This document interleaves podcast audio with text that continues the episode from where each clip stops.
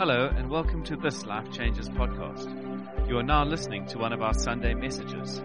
If you'd like to know more about Life Changes, you can visit us on Facebook, Twitter, or Instagram. Now lean in and enjoy. It's really, really cool to be together this morning.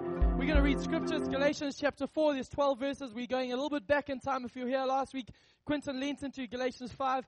But I want to give us one last salvo from chapter 4 before we move on. The scripture will be on the screen now. Now. There we go. Just before we read it, the reason we stand is just I want to encourage you this morning to posture your hearts in a, in, a, in a posture of participation. We're not here to spectate, we're here to participate with the Word of God because that's the thing that changed our lives. Not a hyped up redhead, not a good sermon, but the Word of God will change our lives if we lean in with faith this morning. Are you okay for that? Let's do it. Let's read scripture. It starts off in verse 1 of chapter 4. It says this Think of it this way. If a father dies and leaves an inheritance for his young children, those children are not much better off than slaves until they grow up, even though they actually own everything their father had. They have to obey their guardians until they reach whatever age their father set. And that's the way it was with us before Christ came. We were like children. We were slaves to the basic spiritual principles of this world. Next slide. Brilliant. But when the right time came, God sent his son, born of a woman, subject to the law. God sent him to buy freedom for us who were slaves to the law so that he could adopt us as his very own children. And because we are his children, God has sent the spirit of his son into our hearts, prompting us to call out, Abba, Father. Now you are no longer a slave, but God's own child. And since you are his child, God has made you his heir. And there's some other verses at the top. It's not fitting. I'll read it from the Bible. Got it. You don't have the right translation, Quinton. Before you Gentiles knew God, you were slaves to so-called gods that do not even exist. So now that you know God, or should I say now that God knows you, why do you want to go back again and become slaves once more to the weak and useless spiritual principles of this world? You are trying to earn favor with God by observing certain days or months or seasons or years. I fear for you. Perhaps all my hard work with you was for nothing. Dear brother and, brothers and sisters, I plead with you to live as I do in freedom from these things, for I have become like you Gentiles, free from those laws. Let's pray this morning. Father, we thank you for your, your word. We, we stand not just physically, but God, with our, with our spirits postured with expectation at your word this morning. I thank you, God, that we would not be hearers, but people who do it, who apply what you say to our lives this morning. I thank you, God, your word breaks the, the, the hardest chains. You set the captives free. Would you do that in every single heart, every thinking, every mind today? Would you set us free by the power of your word? And I thank you, Jesus, that our hope is built on you and not the Stormers' performance. Forgive them, for they do not know what they do. In Jesus' name I pray. Amen. Amen. It's really good to be together. Why don't you take a seat? It's a good thing I watch golf.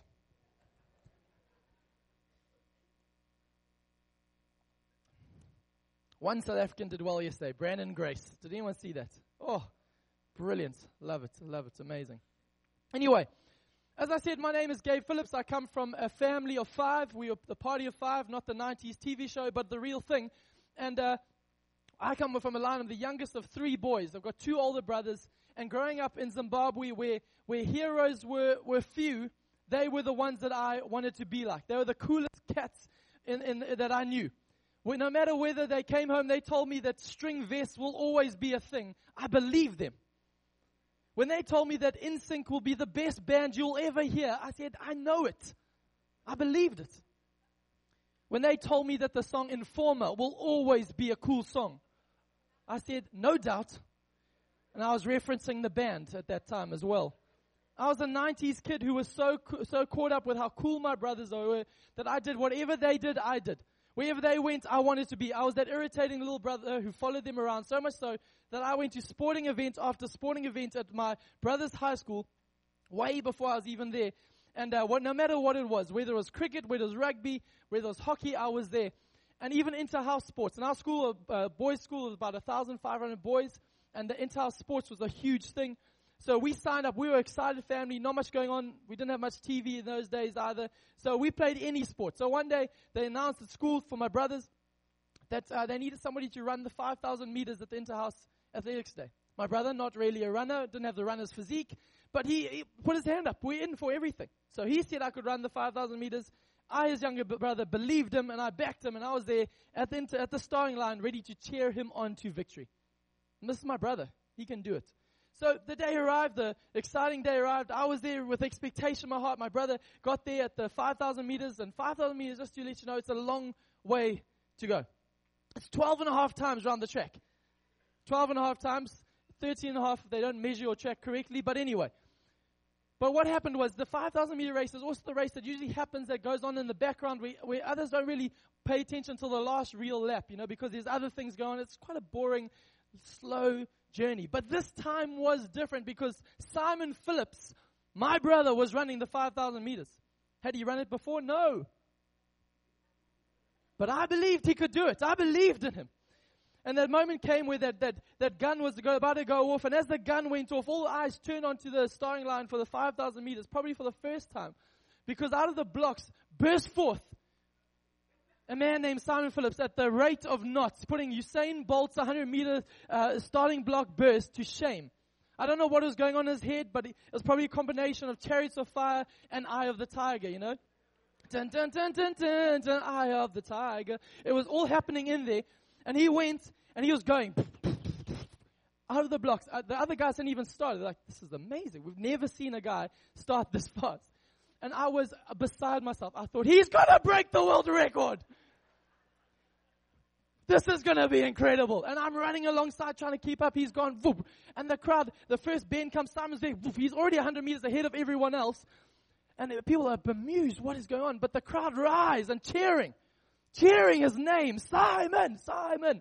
And, and Simon gives a, a royal wave as he runs past. And all his girlfriends on the side he's amazing. And I'm like, this, who is Usain Bolt? Who is Usain Bolt? Have you met Simon Phillips? And he did the first lap was spectacular, probably a record for the first lap of 5,000 meters. The crowd went wild. The second time around, the second 400 meters came, and Simon's eyes were a little bit wilder.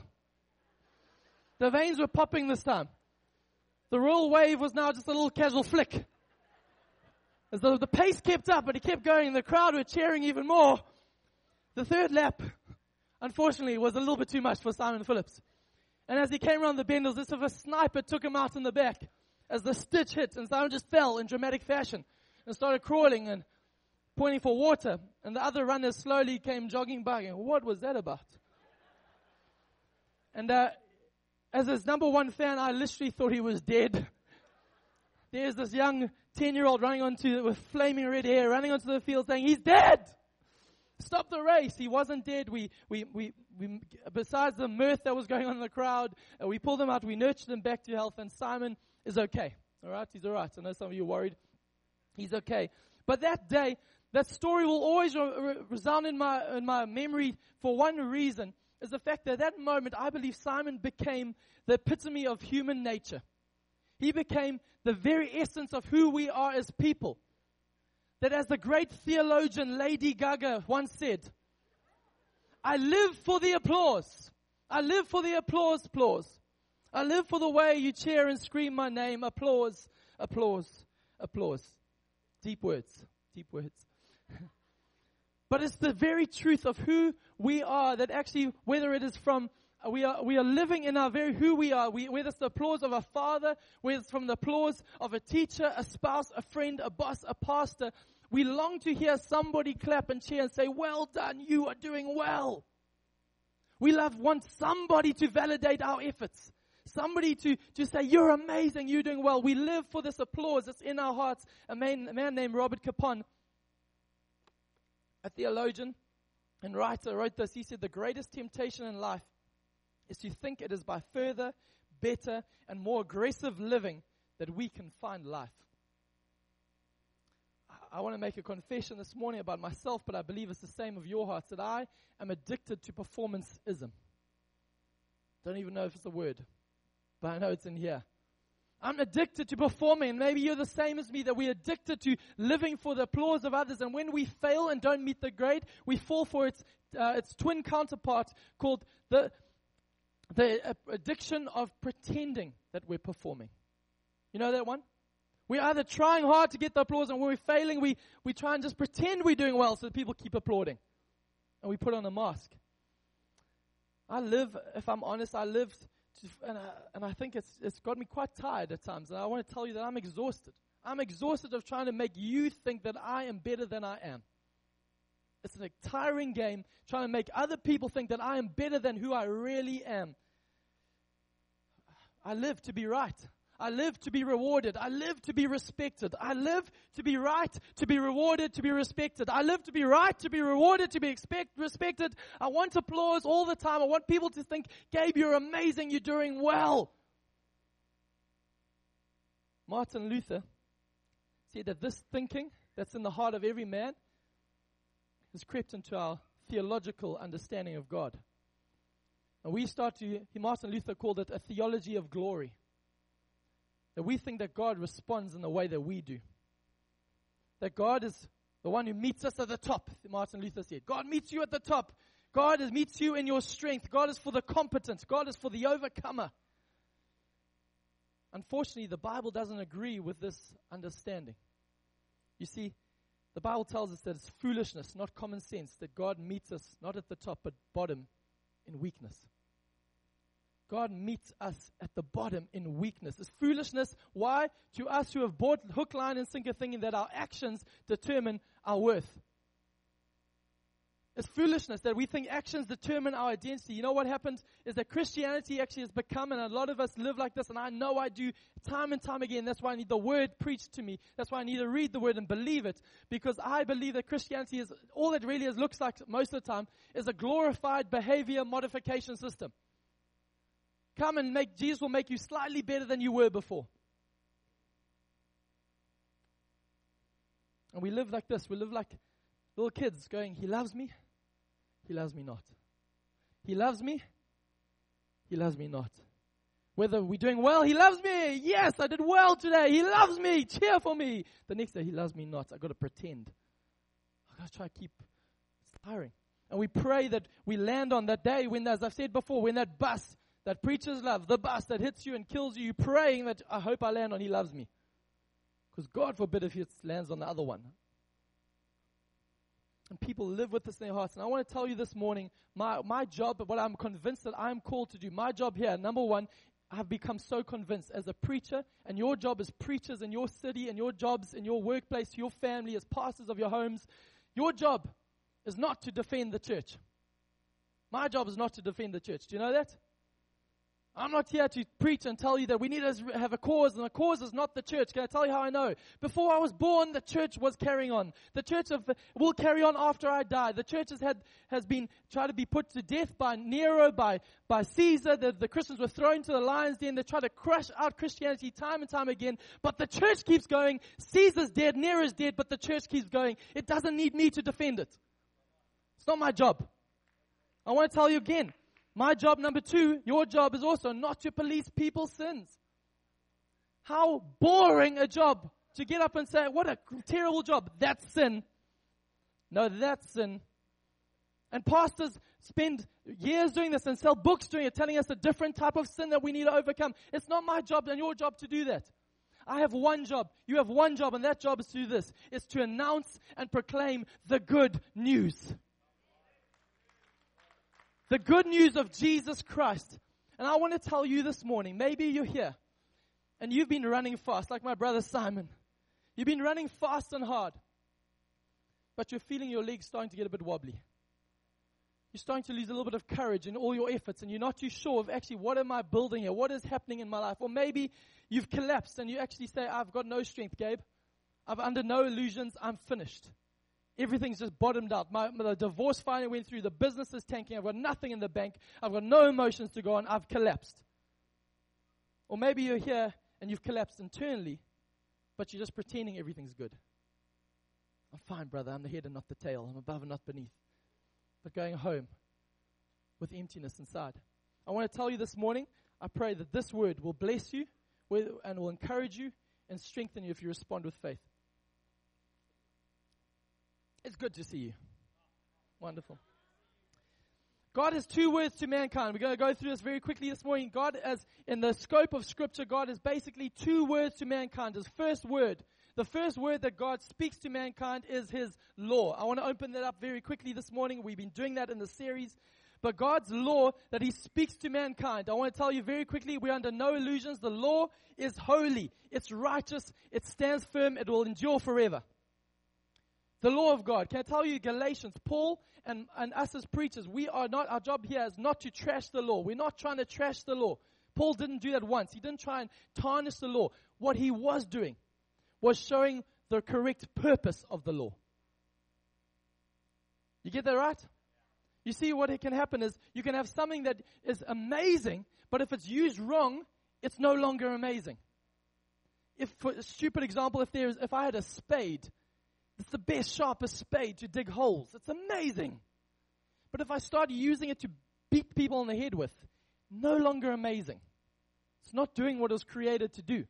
Stupid example that falls short at number of levels. But the law, Paul is trying to show us what was the purpose of the law. And when I say what the law, I want to just be honest, I'm not speaking only about the Ten Commandments. I'm also not speaking about the, the Mosaic law, the 600 other laws that go along with that. I'm also speaking about the notion that resides in every one of our hearts that if I do this plus this, it'll equal blessing from God. That's what Paul was also going after. That's what we've been going after. That if we say, if I do this and if I don't do this, it equals blessing from God. We've been going after all those types of equations that live in our hearts, that live in my heart, that rear their head every now and again, that I have to beat into submission through the gospel, the good news of Jesus Christ. Because we are convinced that it's Jesus plus nothing. That equals everything. I want to tell you Galatians 3 verse 19. If you want to know what the law's purpose was, Galatians 3 verse 19 is a verse just before the one we read this morning. But it tells us so plainly, so clearly the purpose of the law. Paul says this, why then was the law given? Good question, Paul.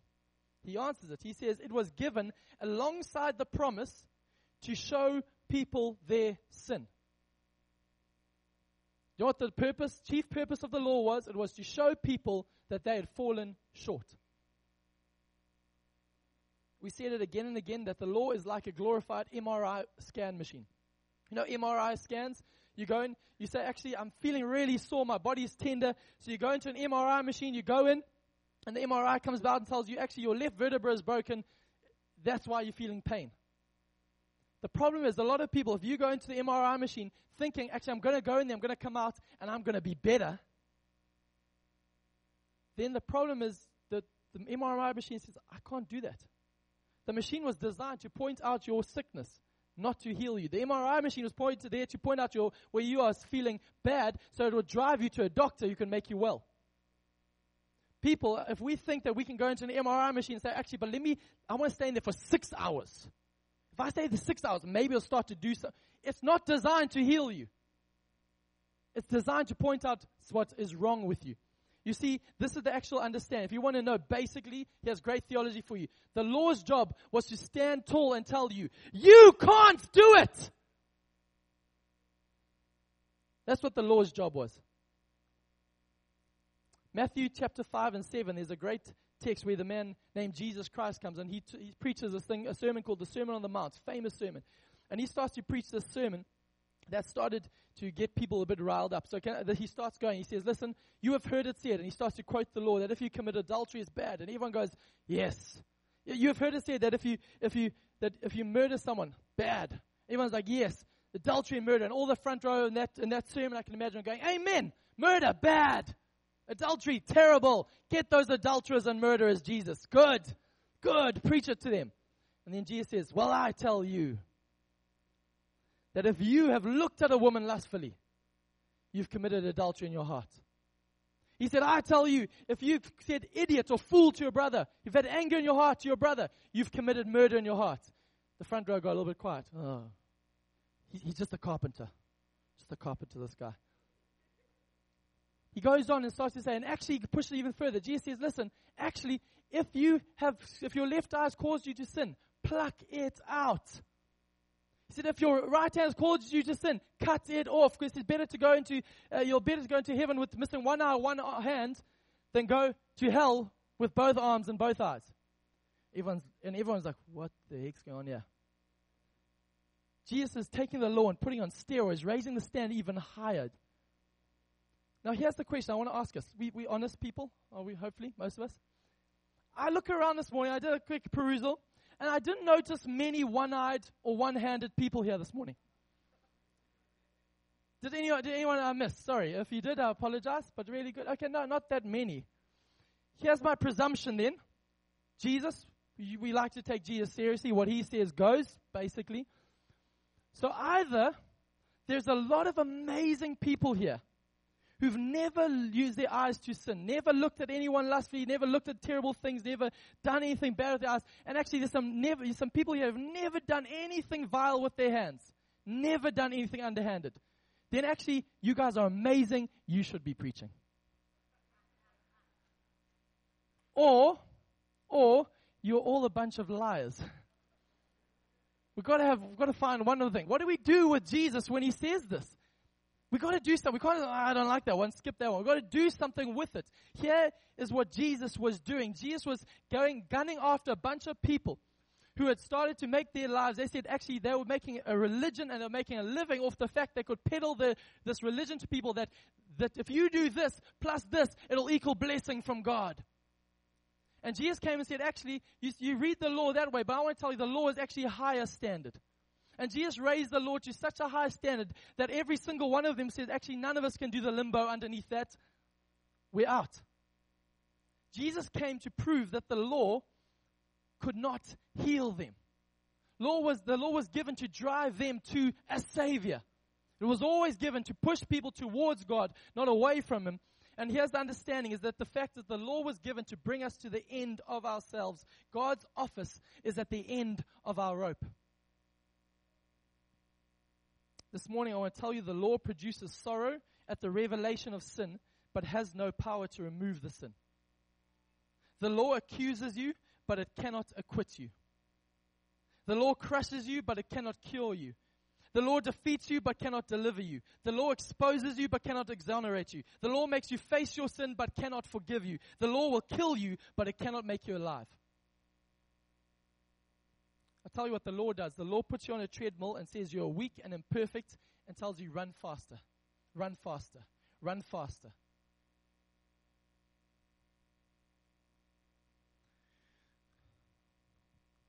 See what happens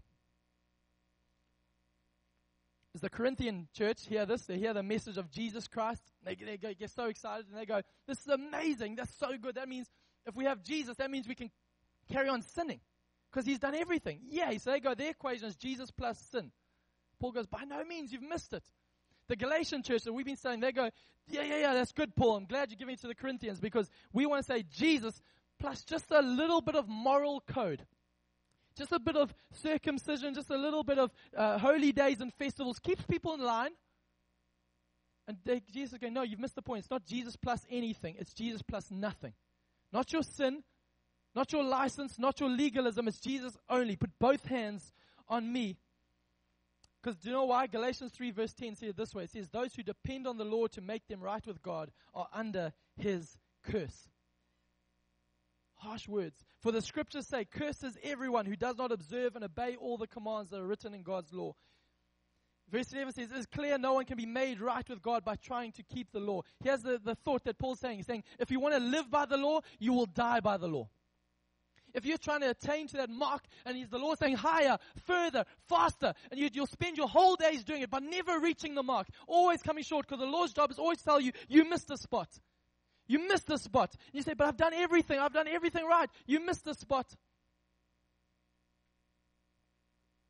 It's like the rich young ruler. The rich young ruler comes to Jesus. A young man comes to Jesus and says, Jesus, what must I do for eternal life? And Jesus, going, knowing the man's heart, says, keep all the Ten Commandments.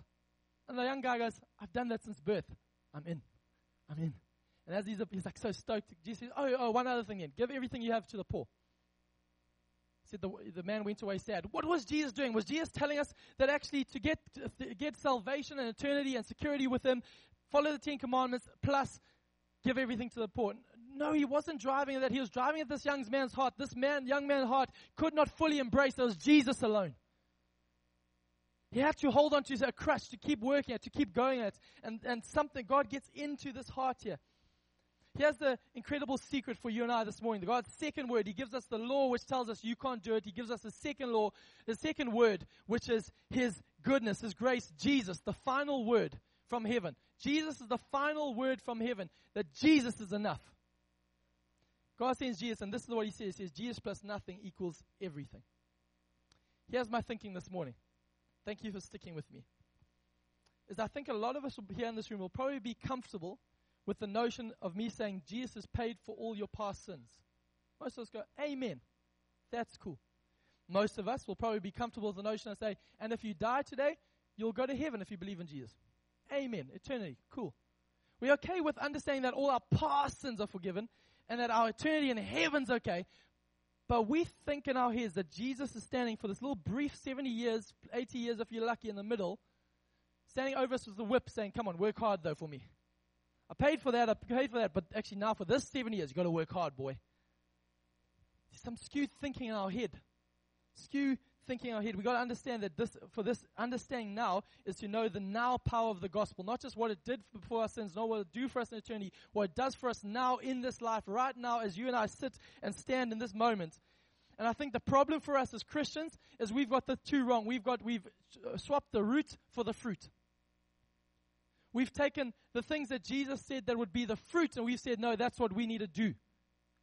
So Jesus said, if you follow me, you'll have, you'll, you'll, you'll, you'll obey me. We're like, that's amazing. So we said, so does that mean I, I need to obey him to follow him? No, obedience is a result of following him. It's a fruit. But we, we turn around, we make it into a requirement. Repentance, prayer, all of these things are fruit. You, can, you cannot repent unless the Spirit of God leads you do it. You cannot, you cannot, cannot pray unless the Spirit of God, you cannot pray with confidence unless the Spirit of God says, Abba Father inside of you. God gives those to us as a fruit, not as a requirement. But we like to put it and says, I've got to pray, I've got to repent, otherwise I can't get any blessing. Let me tell you, grace inspires what the law demands. The law prescribes good works, but only grace can produce them. The scripture tells us this in Romans 8 says, There's no condemnation for those who are in Christ Jesus, comma, for those who walk in the Spirit, comma, and those who do not put their trust in the flesh. If you want to walk with no condemnation, you've got to walk with the Spirit, but don't put any confidence in the flesh. The word flesh can be transposed for the law. Paul uses them interchangeably. If you want to walk with no condemnation, we've got to say death to the law, death to this requirement living, this, pl- this plus this equals this type of living in response to God, death to this living for applause to, in, in our relationship with God, understanding that He has said, It is finished. One of my favorite scriptures uh, and stories in the Bible is found in John 8. There's a, a woman who's been caught in adultery. Caught in the sin of adultery. And my brain goes wild when I read this because I go, How do you catch someone in adultery? There had to be a whole lot of peeping toms there. We got her. Come. Like weird, weird guys. These religious guys. Religion makes you do weird things. Legalism makes you do strange things. We've got to look in and catch people doing. Anyway, just my thoughts. So they catch her doing this and they drag her before Jesus. They say, Jesus. They're like, we got him. We got Jesus now. Because now we're going to expose Jesus. Jesus, oh, everyone loves Jesus. We're going to get him now. So they throw the lady in front of Jesus and say, Jesus, this woman's been sleeping with a man who's not her husband. The law of Moses says we must stone her. What must we do? And they're like, Jesus won't go against the law because then he'll be seen as a her- her- heretic. He won't, abu- if he abuses her, then everyone's going to go, oh, he's not so cool anymore. They're like, we've got Jesus. Come on. Got him. And Jesus, who's not threatened, who's not uh, ashamed, he's not stressed by our sin, he's not anxious about our sin, not, to. oh, I don't know what to do in this moment. Jesus, cool and calm as ever, bends down in the dust and starts to draw in the dust. We, we don't know what he wrote. We don't know what he drew. Some people said may, maybe he wrote the sins of every single one of them around them because he knows their hearts. Who knows what he did? But he starts to write in the dust. And then Jesus straightens up and says, Cool, you're right. That's what Moses says, the law says. So it says, Whoever has got no sin, go for it. He stands back, and they all look awkwardly. It's like one of those awkward moments where there's no music playing. It's just And the Bible says one by one, starting with the older, going to the younger, maybe the older a bit more sharp focus, but they, they start to drop their rocks and they, they turn their backs grumbling and walk away because they leave her. Then Jesus goes back, starts drawing in the sand, looks up, no one's left, so he says to her, Woman, Where are all your accusers? She goes, They've all left.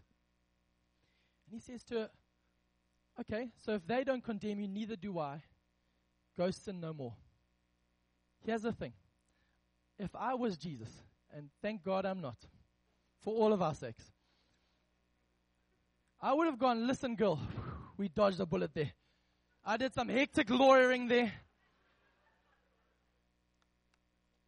Thank goodness I watched Suits last night because uh, Harvey Specter did a really cool thing. I'm like, whew, we're lucky. Okay, but listen, girl, last straw, eh? Don't go and sin anymore, and then I won't condemn you. That's what I would say. But Jesus doesn't say it in that order. He gets up and he says, I don't condemn you. Go and sin no more. Jesus' grace empowers. It's not now a requirement for her to get the no condemnation. His no condemnation given to her is now allowing her to go and sin no more. He is setting her free from the addiction and, and, and the prison of sin.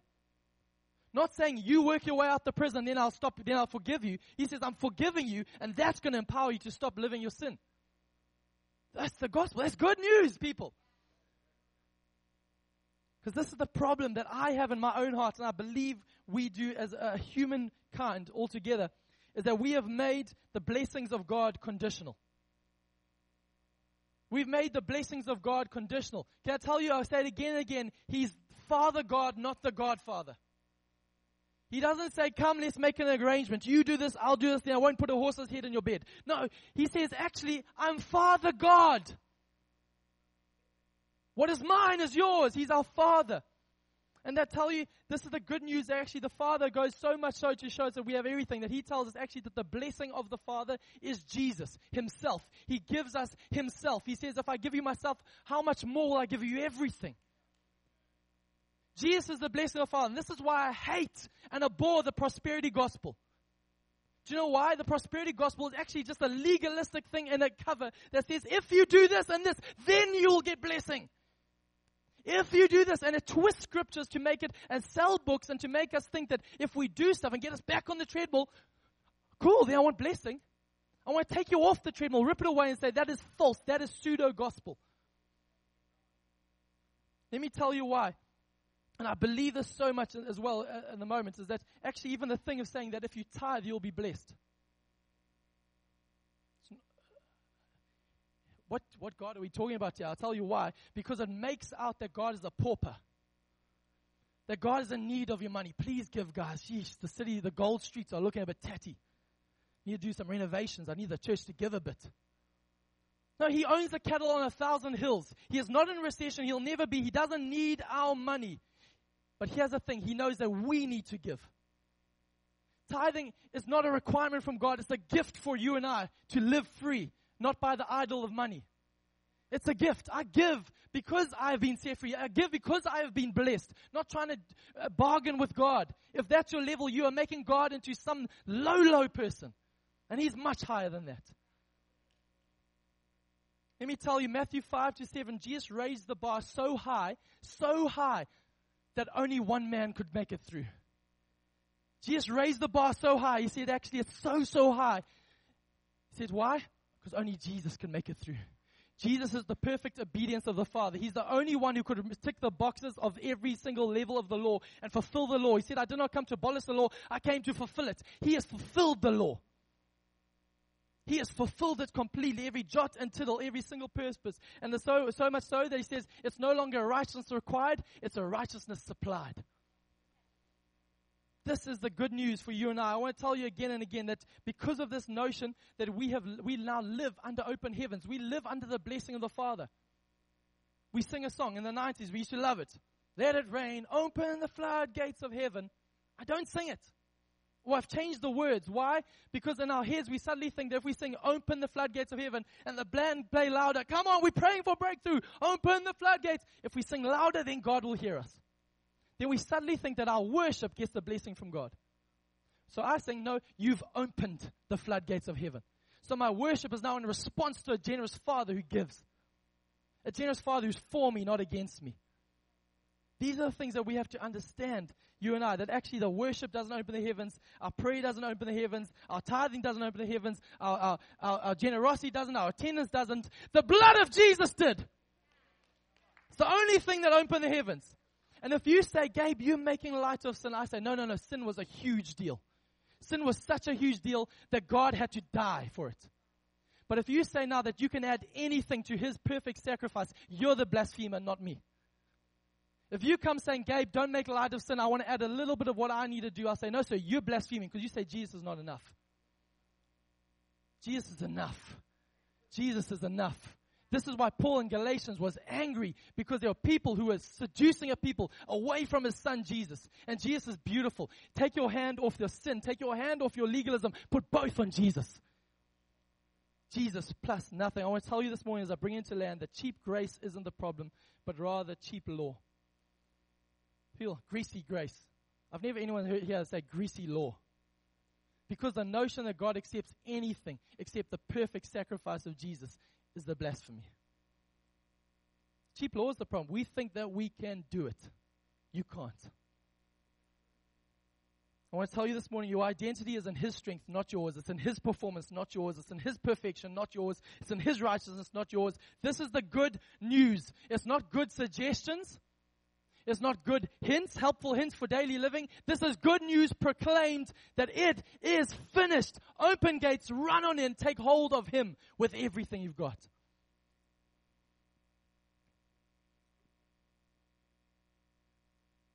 Still good news to the poor, still good news to the broken, still good news to the blind, still good news to the hungry, still good news to the captives. And I am in need of that good news every day.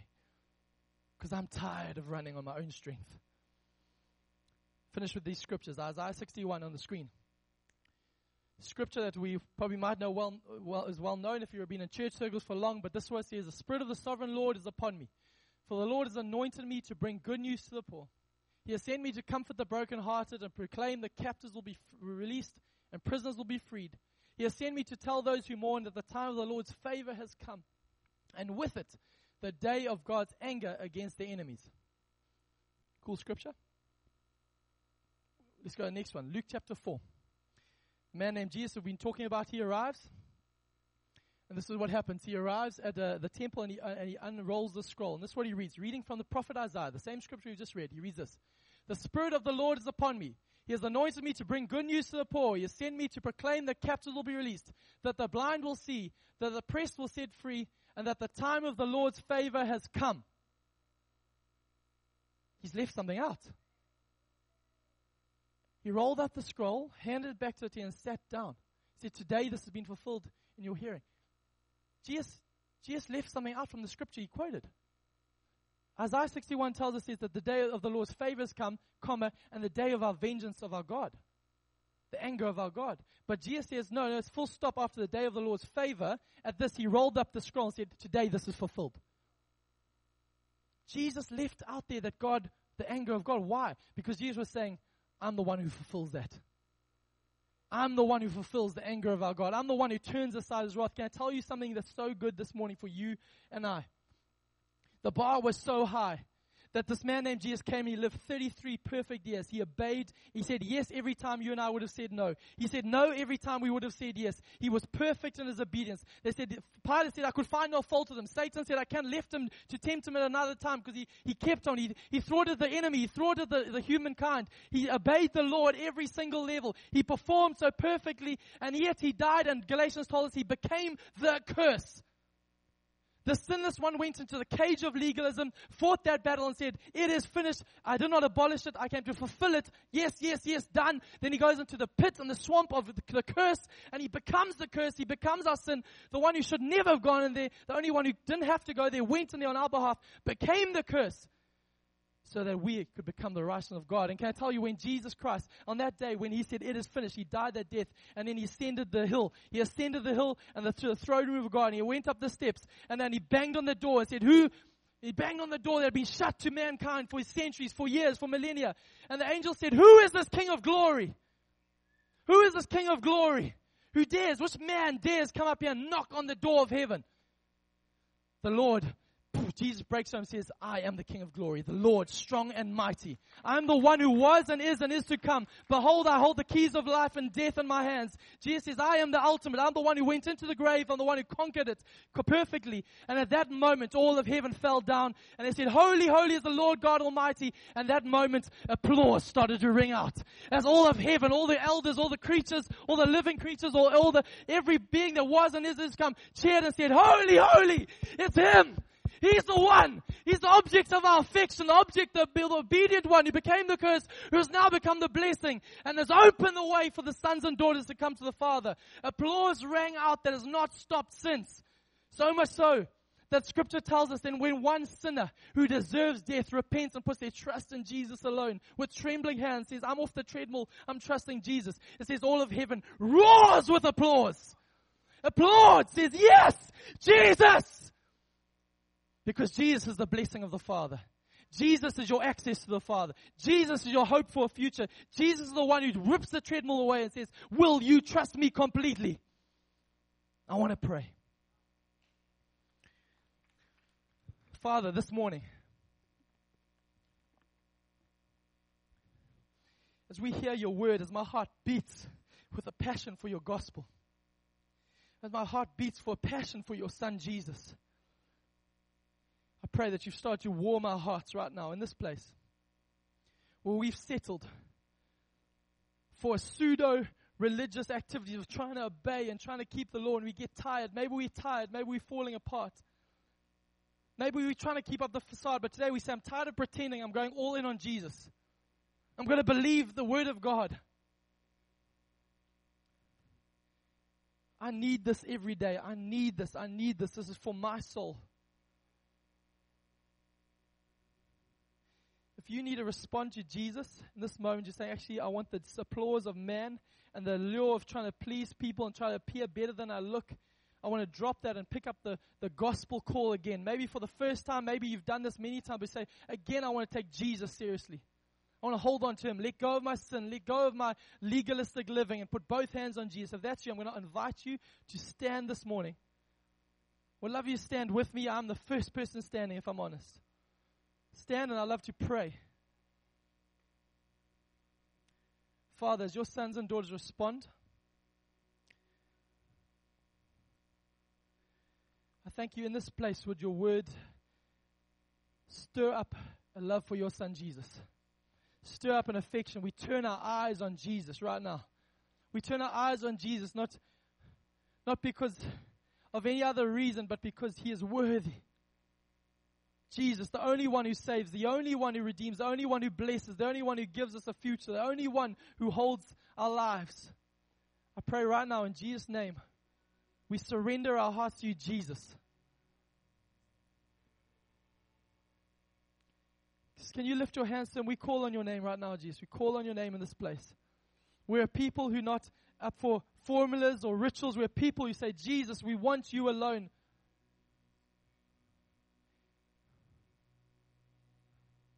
Jesus doesn't look at our efforts and go, ah, look at him making effort. No, he, he looks at the, the heart of our efforts that says, I actually trust my efforts more than Jesus. It's not about stopping, it's about saying, Jesus, I want to put all my trust in you. How am I going to make it find love for my wife, uh, my spouse? How am I going to find courage to walk this walk? How am I going to do it? It's Jesus, sir, ma'am, Jesus. Father, right now we respond to Jesus, the one who was and is and is to come, the perfect Son of God. We are people who've nailed our colors to the mast. We don't need to preach to defend the church. We don't need to preach to point people's sins out. We preach the good news. Proclaim that which has happened. It is done. It is finished. We get to believe that this morning.